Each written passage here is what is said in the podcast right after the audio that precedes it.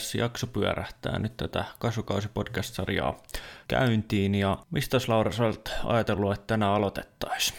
Mä ajattelin, että tässä kohtaa me voitaisiin, nyt kun tämä, katsottiin tämä kasvusta tällä lehtivihreän mittauksen avulla, niin me voitaisiin vähän siirtyä sinne yläilmoihin ja katsoa, että mitä, miltä se sieltä näytti. Havaisitko se tähän, tätä taakin vähän? Joo, eli tosiaan meillähän nyt sitten nykyteknologia on mahdollistanut paljonkin asioita ja, ja yksi tietysti sitten nämä satelliittien tuoma data ja sen hyödyntäminen sitten maatalouskäytössäkin niin on, on nyt viimeisen kymmenen vuoden aikana niin kasvanut, kasvanut aika merkittävästi. Eli, eli meillä, on, meillä on sitten käytettävissä eri, eri palveluita, joiden avulla sitten saadaan niin kuin vähän kasvuston tilaa, tilaa sitten ja sitä kasvukuntoa selville. selville. Ja tähän meillä Euroopassa niin, niin käytetään tällaisia Sentinel-satelliitteja. Eli ne on ihan Euroopan unionin omia, omia niin kuin, Euroopan unionin avaruusjärjestön operoimia satelliitteja, jotka, joita on sitten kaksi, eli Sentinel-1 ja Sentinel-2. Tämä Sentinel-2 on yleensä se, mitä, mitä käytetään. Ja, ja ne satelliitit tosiaan pyörii tuolla sitten maapalloa ympäri, ja suurin piirtein joka kolmas päivä ne ehkä, ehkä sitten osuu tähän Euroopan yläpuolelle ja ottaa sitten kuvia tästä alueesta sitten. Ja, ja nämä Sentinel-satelliitit on optimoitu sitten kasvuston mittaamiseen ja yleisesti ottaen niin siinä käytetään tällaista NDVI-arvoa, joka suomeksi karkeasti on niin kuin normaali, normalisoitu kasvillisuusindeksi. Mm-hmm. Ja se niin kuin, oikeastaan voisi sanoa, että se niin kuin kertoo sen vihreän kasvillisuuden määrän sillä tietyllä alueella. Eli, eli se lähettää käytännössä näkyvää punaista valoa ja sitten infrapunavaloa. Sitten näiden suhteen mukaan niin me saadaan selville se, että tai otettu huomioon sekä se niin kuin vihreän värin määrä, mutta myös sen biomassan määrä siellä lohkolla. Eli mitä tiheämpi ja vihreämpi kasvusto meillä on, niin sen parempi NDVI-arvo. Ja sitten jos meillä jompaa kumpaa puuttuu, että meillä on harva kasvusto, niin silloin myös se NDVI-arvo tippuu, vaikka meillä olisi hyvä niin kuin lehtivihreä määrä siellä, siellä kyseisellä niin kuin alueella. Ja tämä NDVI-arvo on aina niin kuin nollan ja ykkösen välillä käytännössä niin kuin kasvillisuudessa, että nolla on sitten niin kuin lähemmäs paljasta maaperää ja, ja sitten taas ihan niin kuin ykkösen lähellä, että sanotaan 0,8 ja siitä yli, niin sitten on tosi niin kuin hyvää ja tuuheita kasvustoa. Ja sehän näissä tulkinnoissa pitää ottaa huomioon, että tämähän ei erottele, mikä kasvi siellä on. Eli jos meillä on esimerkiksi komea juolavehnä kasvusto siellä, siellä tota keskellä, keskellä niin kuin viljakasvustoa, niin, niin sehän myös ottaa sitten, tulkitsee sen niin kuin hyvänä kasvustona sitten, eli, eli sen lisäksi, että me satelliittikuvan perusteella saadaan sitten näitä eri, eri niin kuin alueita siellä määriteltyä, niin meidän täytyy sitten käytännössä myös, myös käydä sitten paikan päällä siellä lohkolla katsomassa ja yrittää kenties vähän miettiä, että mistä nämä erot sitten johtuu. Mm. Se on vähän itselle just hankala, kun sanoit, että se asteikko on tosiaan niin nollasta ykköseen. Ja sitten kun puhutaan semmoisista pienistä nollapiste jotain eroista, niin miten mun pitäisi tulkita, että jos siinä on vaikka 0,1 ero, niin onko se ero merkittävä vai, vai mun pitää ajatella sitä kuitenkin sitä nollasta ykköseen hieman leveämmin. Eli nyt vaikka se väli, että jos 0,8 mm. on hyvin tuuhea, niin miten mä ajattelen vaikka sen väliosuuden siitä? Joo, eli no se no 0,1 erohan, että jos se on koko lohkolla, lohkolla niin kuin 0,1 vaihteluväli, vaikka 0,6-0,7, niin, niin silloin se on kyllä hyvin tasainen lohko, joo, lohko jo. siinä vaiheessa, että et tota, ja oikeastaan NDV-arvokin niin kuin toimii parhaiten no ennen tähkälle tuloa, tuloa ja sitten tota noin, sit jos meillä niinku alkaa olla tosi tuuheita kasvustoja, että mennään sinne lähemmäs 0,9 ja ykköstä, niin silloin välttämättä se NDV-arvokaan ei ole niinku se kaikista luotettavin. Ja sitten tästä on niinku kehitetty eri, eri niinku johdanteita tai, tai niinku painotetaan jotain tiettyä alonpituutta tai muuta, muuta että saadaan sitten eri, eri niinku mittaustapoja sitten, joilla voidaan sitten esimerkiksi just niin kuin tällaista tosi niin kuin hyvää kasvustoa, niin voidaan mitata sitten vähän eri tavalla ja luotettavin, mutta niin kuin yleensä tällä NDV-arvolla niin, niin saadaan ihan, ihan niin kuin tarpeeksi luotettavaa dataa Suomen olosuhteessa kyllä aikaiseksi. Ja siis käyttösovelluksista niin tätähän käytetään samalla lailla kuin noita käsimittareitakin, niin käytetään niin kuin typen, lisätypen niin kuin tasojen määrittämiseen. Ja, ja tässä meillä on sitten kaksi eri, eri niin kuin tapaa sitä toteuttaa. Että esimerkiksi silloin alkuvaiheessa kasvustoa siinä pensomisvaiheessa korren kasvun alussa, alussa niin tota, jos meillä on hyvää ja huonoa kasvustoa tuon NDV-jasteikon mukaan, niin, niin silloin me voidaan käydä esimerkiksi Nantesterin kanssa sitten katsomassa, että paljonko lisätyppejä se suosittaa sitten näille eri alueille ja sitten sen mukaan tehdä se lannotus tai, tai sitten jos ei ole mittareita, niin, niin sitten voi vaan silmällä havainnoida sitä kasvusta, että mistä ne erot johtuu. Jos se näyttää selkeästi siltä, että se kasvusto on heikompi sen takia, että se ei ole saanut tarpeeksi maasta sitten typpeä tai sitä ei ole vapautunut yhtä paljon kuin sitten toisessa kohtaa, niin silloin sillä tota, no, lisälannotuksella voidaan, voidaan sitten lisätä typpeä näihin heikompiin kohtiin ja, ja sitten laittaa vähemmän, säästää vähän näissä paremmissa kasvustoissa, jotka kenties sieltä sitten maastakin on ehkä saanut, saanut niin kuin enemmän irti, irti sitä typpeä. Ja, joo, eli sitten myöhemmässä vaiheessa niin, niin voidaan sitten, tai ei kannata enää antaa sitten näille heikommille kohdille lisätyppeä, koska ne ei siitä enää, enää sitten parane, vaan me panostetaan näihin parempiin kohtiin, sinne voidaan antaa vähän enemmän, enemmän että saadaan nimenomaan se vakuaine sitten myös siellä hyvässä kasvustossa riittäväksi. riittäväksi niin tässä on niin kuin kaksi tapaa, tapaa niin kuin käyttää näitä, näitä niin kuin satelliittikuvia hyödyksi, hyödyksi ja tasata nimenomaan sitä pellon satopotentiaalia. Joo, joo. No mitä sitten, jos mulla on ihan semmoinen peruskalusto ja mä haluan tehdä tämmöistä niin sanottua täsmälannotusta, niin pystyykö mä siihen jonkun tämmöisen satelliittikuvan avulla vai pitääkö sitten tehdä jotain tarkempia mittauksia, että mä varmasti on sitten siellä lohkolla lannottamassa oikeaa kohtaa vai toki mä sitten ehkä näen sitä jo silmämääräisestikin, mutta onko siihen jotain apua, että kuinka mä sen sitten hoitasin oikein?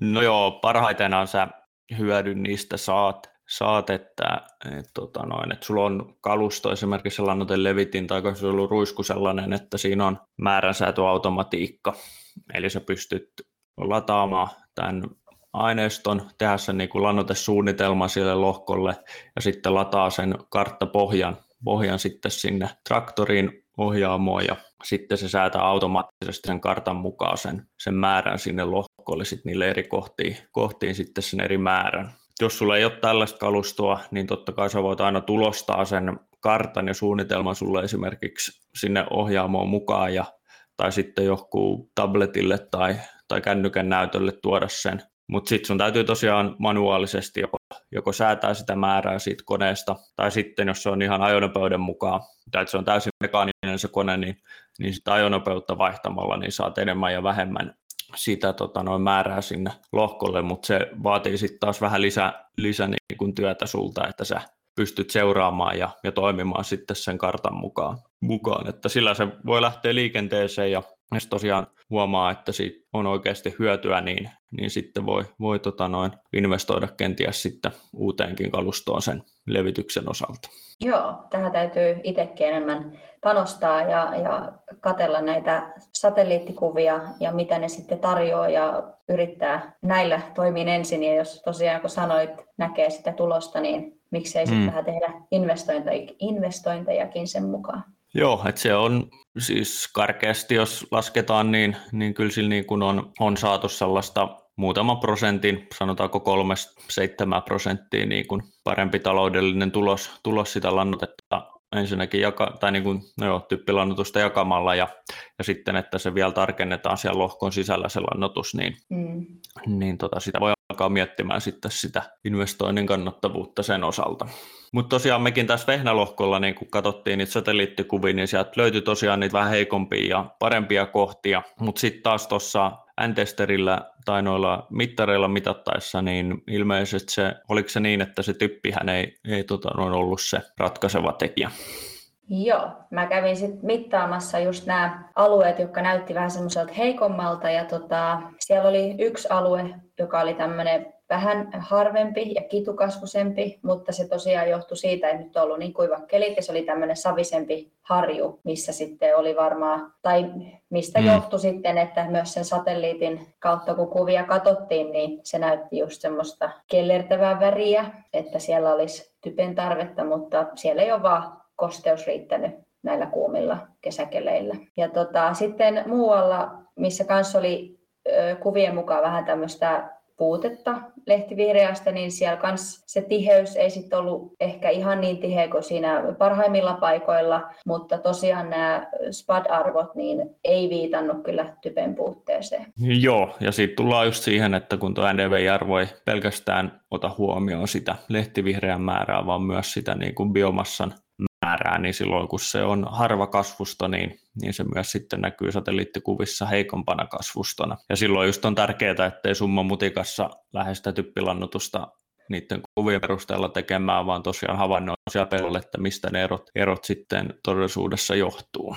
Kyllä, just näin. Ja se oli niin kuin hyvä, että oltiin ensiksi pellolla, katsottiin nämä satelliittikuvat ja sen jälkeen, kun oli nähnyt myös nämä kuvat, niin havainnoi tietysti vähän jo eri kantiltakin sitä, että kyllä se on mm. tosi hyvä lisä se satelliittikuva. Ja tulee kierrettyä sitten nekin reunat ja muut paikat, missä se, se satelliittikuva näyttää just tämmöistä keltaisuutta, niin käy katsomassa, että mikä on se todellisuus vähän lähempää. Mm. Mehän katseltiin myös siitä kauralohkolta niin niitä satelliittikuvia ja niin sielläkin vaihtelua tosiaan löytyi jonkun verran. Mutta sitten yksi asia, mikä näissä satelliittikuvissakin on otettava huomioon, niin on se resoluutio.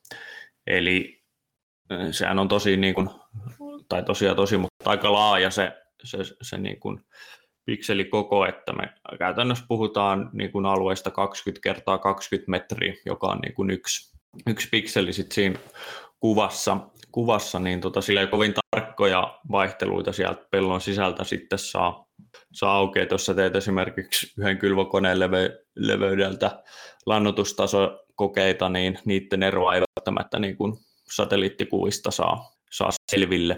Ja sama juttu tässäkin, eli, eli ne eri lannotuskokeet, niin ei, ei siellä satelliittikuvissa näy, mutta sä näet sen yleissilmäyksen sit koko lohkosta sitten ja, ja nimenomaan se kasvuston harvuus vaikuttaa nyt sitten tuohon kokonais NDVI-arvoon, että, että se jää vähän alhaiseksi, alhaiseksi tässä lohkolla, lohkolla niin. mutta, niin.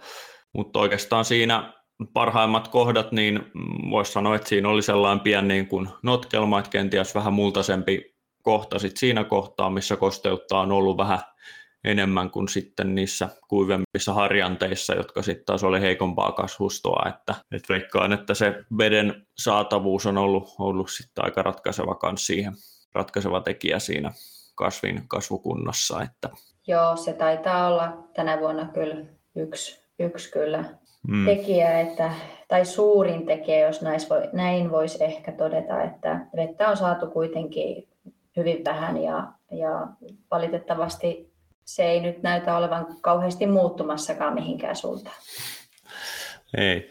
Ja siellä tuossa tosiaan oli, oli, että kun se nyt itse pääkasvi jäi, jäi vähän harvaksi, niin sitten voisi olettaa, että sinne oli se nurmi kylvetty alle, niin silloin olisi nyt paras mahdollinen kasvuolosuhteet siellä niin kuin sitten voimistua, mutta käytännössä sekin oli jäänyt hyvin harvaksi se nurmi siellä. Siihen nyt ei suoraan oikeastaan selitystä löydy, että minkä takia sekään ei sitten siellä, kun silloin keväällä, kun se on, tai niin kuin kesäkuussa, kun se on kylvetty, niin silloin kosteutta oli hyvin, hyvin niin kuin itämiskosteutta sille, sille, mutta siinä pian veikkaus spekulointia taas, mutta ehkä se kevyt kuorettuminen, mikä siinä tapahtui, tapahtui sitten kylvön jälkeen, niin, niin se hento nurmensiemen ei ole sieltä sitten joka paikasta päässyt vaan läpi, läpi, että sekin valitettavasti jäi siinä nyt vähän harvaksi. Joo, niin muistan nyt hämärästi, että siitä puhuttiin, että kuorettumista oli silloin havaittavissa, mm. että voi hyvin ollakin näin, mutta toivottavasti se siitä jossain kohtaa kuitenkin pääsisi kasvuun ja vahvistumaan.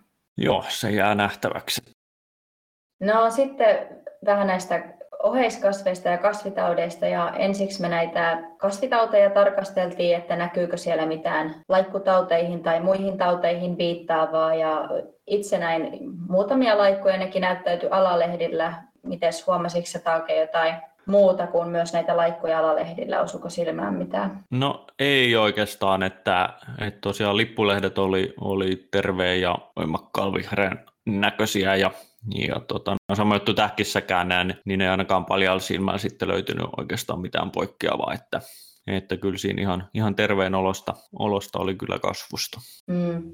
Ja tällä luomussa yleensä näitä tauteja niin aika hyvin pystytään välttämään, että luomussa ei ihan hirveästi tautipainetta yleisesti ole. Joo, ei tosiaan, että ainoa mitä nyt on huomannut, että, just, että se kylvösiemenen osalta niin kannattaa olla, mm. olla sitten, kun ei tietysti mitään peittausta voi, voi käyttää, niin, niin muistaakseni neuvoja kollega Ruotsista totesi tuossa alkuvuodesta, että siellä on vähän luomupuolella öö, esimerkiksi kauran avonoki ollut pikkasen ongelma, ongelma, että kun sitä tosiaan käytetään, käytetään sitten sitä omaa siementä luomussa enemmän, enemmän niin niin tota, no, sitä on sitten alkanut esiintyä. Ei nyt vielä laajasti, mutta jonkun verran kumminkin, että, että se kylväsjäämän kannattaa tosiaan pitää, pitää niin kuin ekstra, tai kiinnittää siihen ekstra, ekstra huomiota sitten, että, että sen mukana ei ainakaan sitten leviäisi mitään. Joo, ja olen myös kuullut sanottavan, että luomussa se kylvösiemen sitten, jos käytetään omaa siementä, niin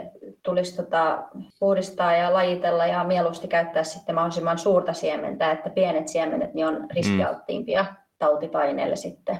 Näinpä. Ja tota, no tietysti sitten niitä muutamia laikkutauteisia alalehdillä näkyy, mutta, mutta kevätvehnillä on just nämä rusko- ja pistelaikku. Ja nykyään sitten kevätvehnällä esiintyy myös tätä harmaa laikkua. Harmaa laikku on normaalisti ollut lähinnä niin kuin syysvehnien laikkutauti, mutta nyt, nyt sitä on kevätvehnälläkin alkanut esiintymään ja nämä kaikki kolme laikkutautia on tosiaan semmoisia, että jos, jos pellolla nyt jotain näkyy, jotain laikkutautia, niin ei niitä oikeastaan voi kovin hyvin silmällä erottaa, että ne muistuttaa niin paljon toisiaan. Ja sen takia yleensä ehkä voidaan puhua yleisesti laikkutaudeista, jos niitä esiintyy, että niitä yleensä on myös tämmöisiin sekainfektioina sit siellä pellolla nähtävissä. Hmm. Ja myös siinä on käynyt semmoinen muutos, että ruskolaikku, niin se oli ennen vehnää semmoinen tuhoisin lehtilaikkutauti, mutta nykyään pistelaikku on sitten hiukan nostanut päätä, että sitä taidetaan tavat hiukan enemmän tänä päivänä kuin sitä ruskolaikkua.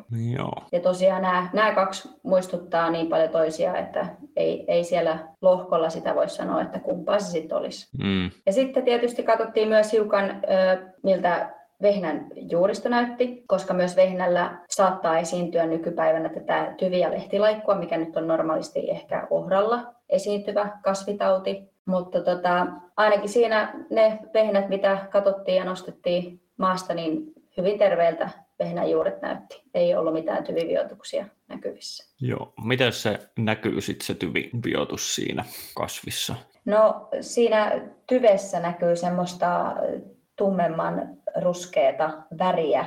Ja sitten jopa siellä juurien sijassa saattaa näyttää vähän samalla kun peruna lähtee itämään niin siellä saattaa olla myös semmoista nähtävillä. Mutta yleensä se tyvi on semmoinen tumman ruskea. joo, no joo, niin kuin tässäkin oli, tyvet oli niin kuin sellaisia valkoisia ja terveen näköisiä, niin se kyllä sitten erottaa, erottaa kun sitä katsoo, että jos siellä sitä, sitä tautia olisi. Joo, joo, kyllä sen ihan silmällä pitäisi sitten nähdä, että jos semmoista esiintyy. Joo, eli kasvitaudit, ne oli niin sanotusti hyvällä tasolla, ei ollut mitään. Tietysti luovussa me täytyisi vaan todeta, että tämä on tilanne, mutta onneksi nyt voidaan todeta tilanne, että mitään tautipainetta ei ollut, että siinä mielessä kaikki näytti oikein hyvältä siinä lohkolla. Ja tietysti sitten näiden tautijuttujen jälkeen niin katsottiin tätä oheiskasvitilannetta. Ja tosiaan uskalletaanko todeta, että päärikka tällä lohkolla tällä kasvukaudella on nyt sitten ohdake? Joo, niin se kyllä taisi olla, että Joo, siellä oli muutamia semmoisia ohdakepesiä ja, ja tota, siellä nyt sitten on se nurmi tulossa tuleville vuosille, niin tässä kohtaa sitten että se vähän tiheämpi niitto varmaan on sitten ohdakkeelle näin nurmivuosina se paras torjunta. Mm. Joo, varmasti näin. Ja, ja sitten se nurmen lopetus, lopetus että, että siinä kun nyt se juolanosteen on tilalla käytössä, niin, niin samalla lailla silloin kyllä ohdakkeeseenkin saadaan, saadaan tehoa sitten sitten kun se nurmi päätetään, niin, niin, niin mekaanista muokkausta se kyllä, kyllä se sitten vaatii. Mm, mm.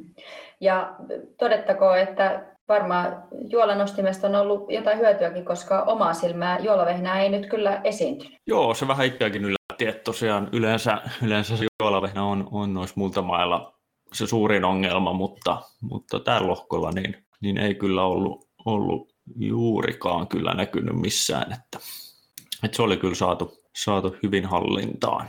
Joo, kyllä. Että ohdakkeen lisäksi oli sitten ihan muutama yksilö valvattia, mistä puhuttiin jo aikaisemminkin, miten me valvattia vähän hyödynnettiinkin siinä maanrakenteen rakenteen arvioinnissa. Ja, ja tota, sitten loput olikin yksivuotisia oheiskasveja ja sitten tietysti se on aina enemmän tai vähemmän laaja, niin tällä lohkolla oli tatarta ja peltoemäkkiä ja sitten ehkä yksivuotisista näistä oheiskasveista, niin nostaisin esille tämän tummarusokin, joka on ehkä vähän harvinaisempi näky peltolohkoilla, mutta täällä sitä nyt oli. Joo, se oli itsellekin uusi tuttavuus, että ei ole ainakaan aikaisemmin tullut havainnoitua, että sellaistakin voi esiintyä, mutta yleensä vaan nähnyt rusakkoja, mutta ei rusa... rusokkoa ei ole nähnyt. Rusakkeja.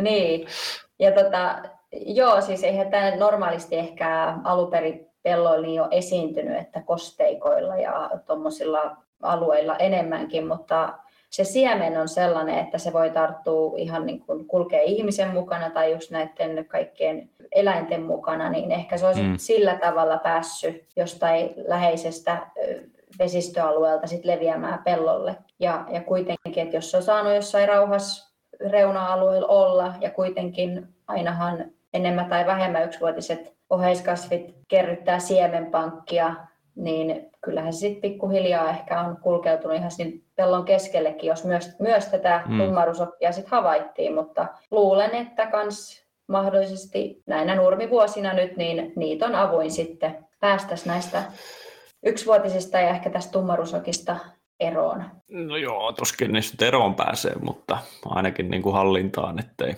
ettei niin kuin aiheuta viljelykasvilla sitten suurta ongelmaa. Niin, niin, just näin. Niin, tässä tummarusokissakin on se ihmeellisyys, että se kasvaa kuitenkin aika korkeaksi, mutta myös se haarottuu. Eli siinäkin mielessä sitä on hyvä pitää kurissa, jotta se ei sitten vaikuta ja vie tilaa turhaan näiltä meidän kylvetyiltä kasveilta, satokasveilta. Mm. Että sillä siihen mun mielestäni tähän tummarusokkiin on hyvä kiinnittää huomiota, että kurittaa sitä sitten niitoin niin kuin muitakin yksivuotisia oheiskasveja. Kyllä. Joo, mä luulen, että me on aika hyvin nyt tätä vehnää tällä kertaa pohdittu, että tosiaan ensi kerralle jää sitten taas kun siellä käydään, niin katsoo taas tätä lieroasiaa tarkemmin, kun nämä kesähelteet tästä ehkä jossain kohtaa hieman väistyy.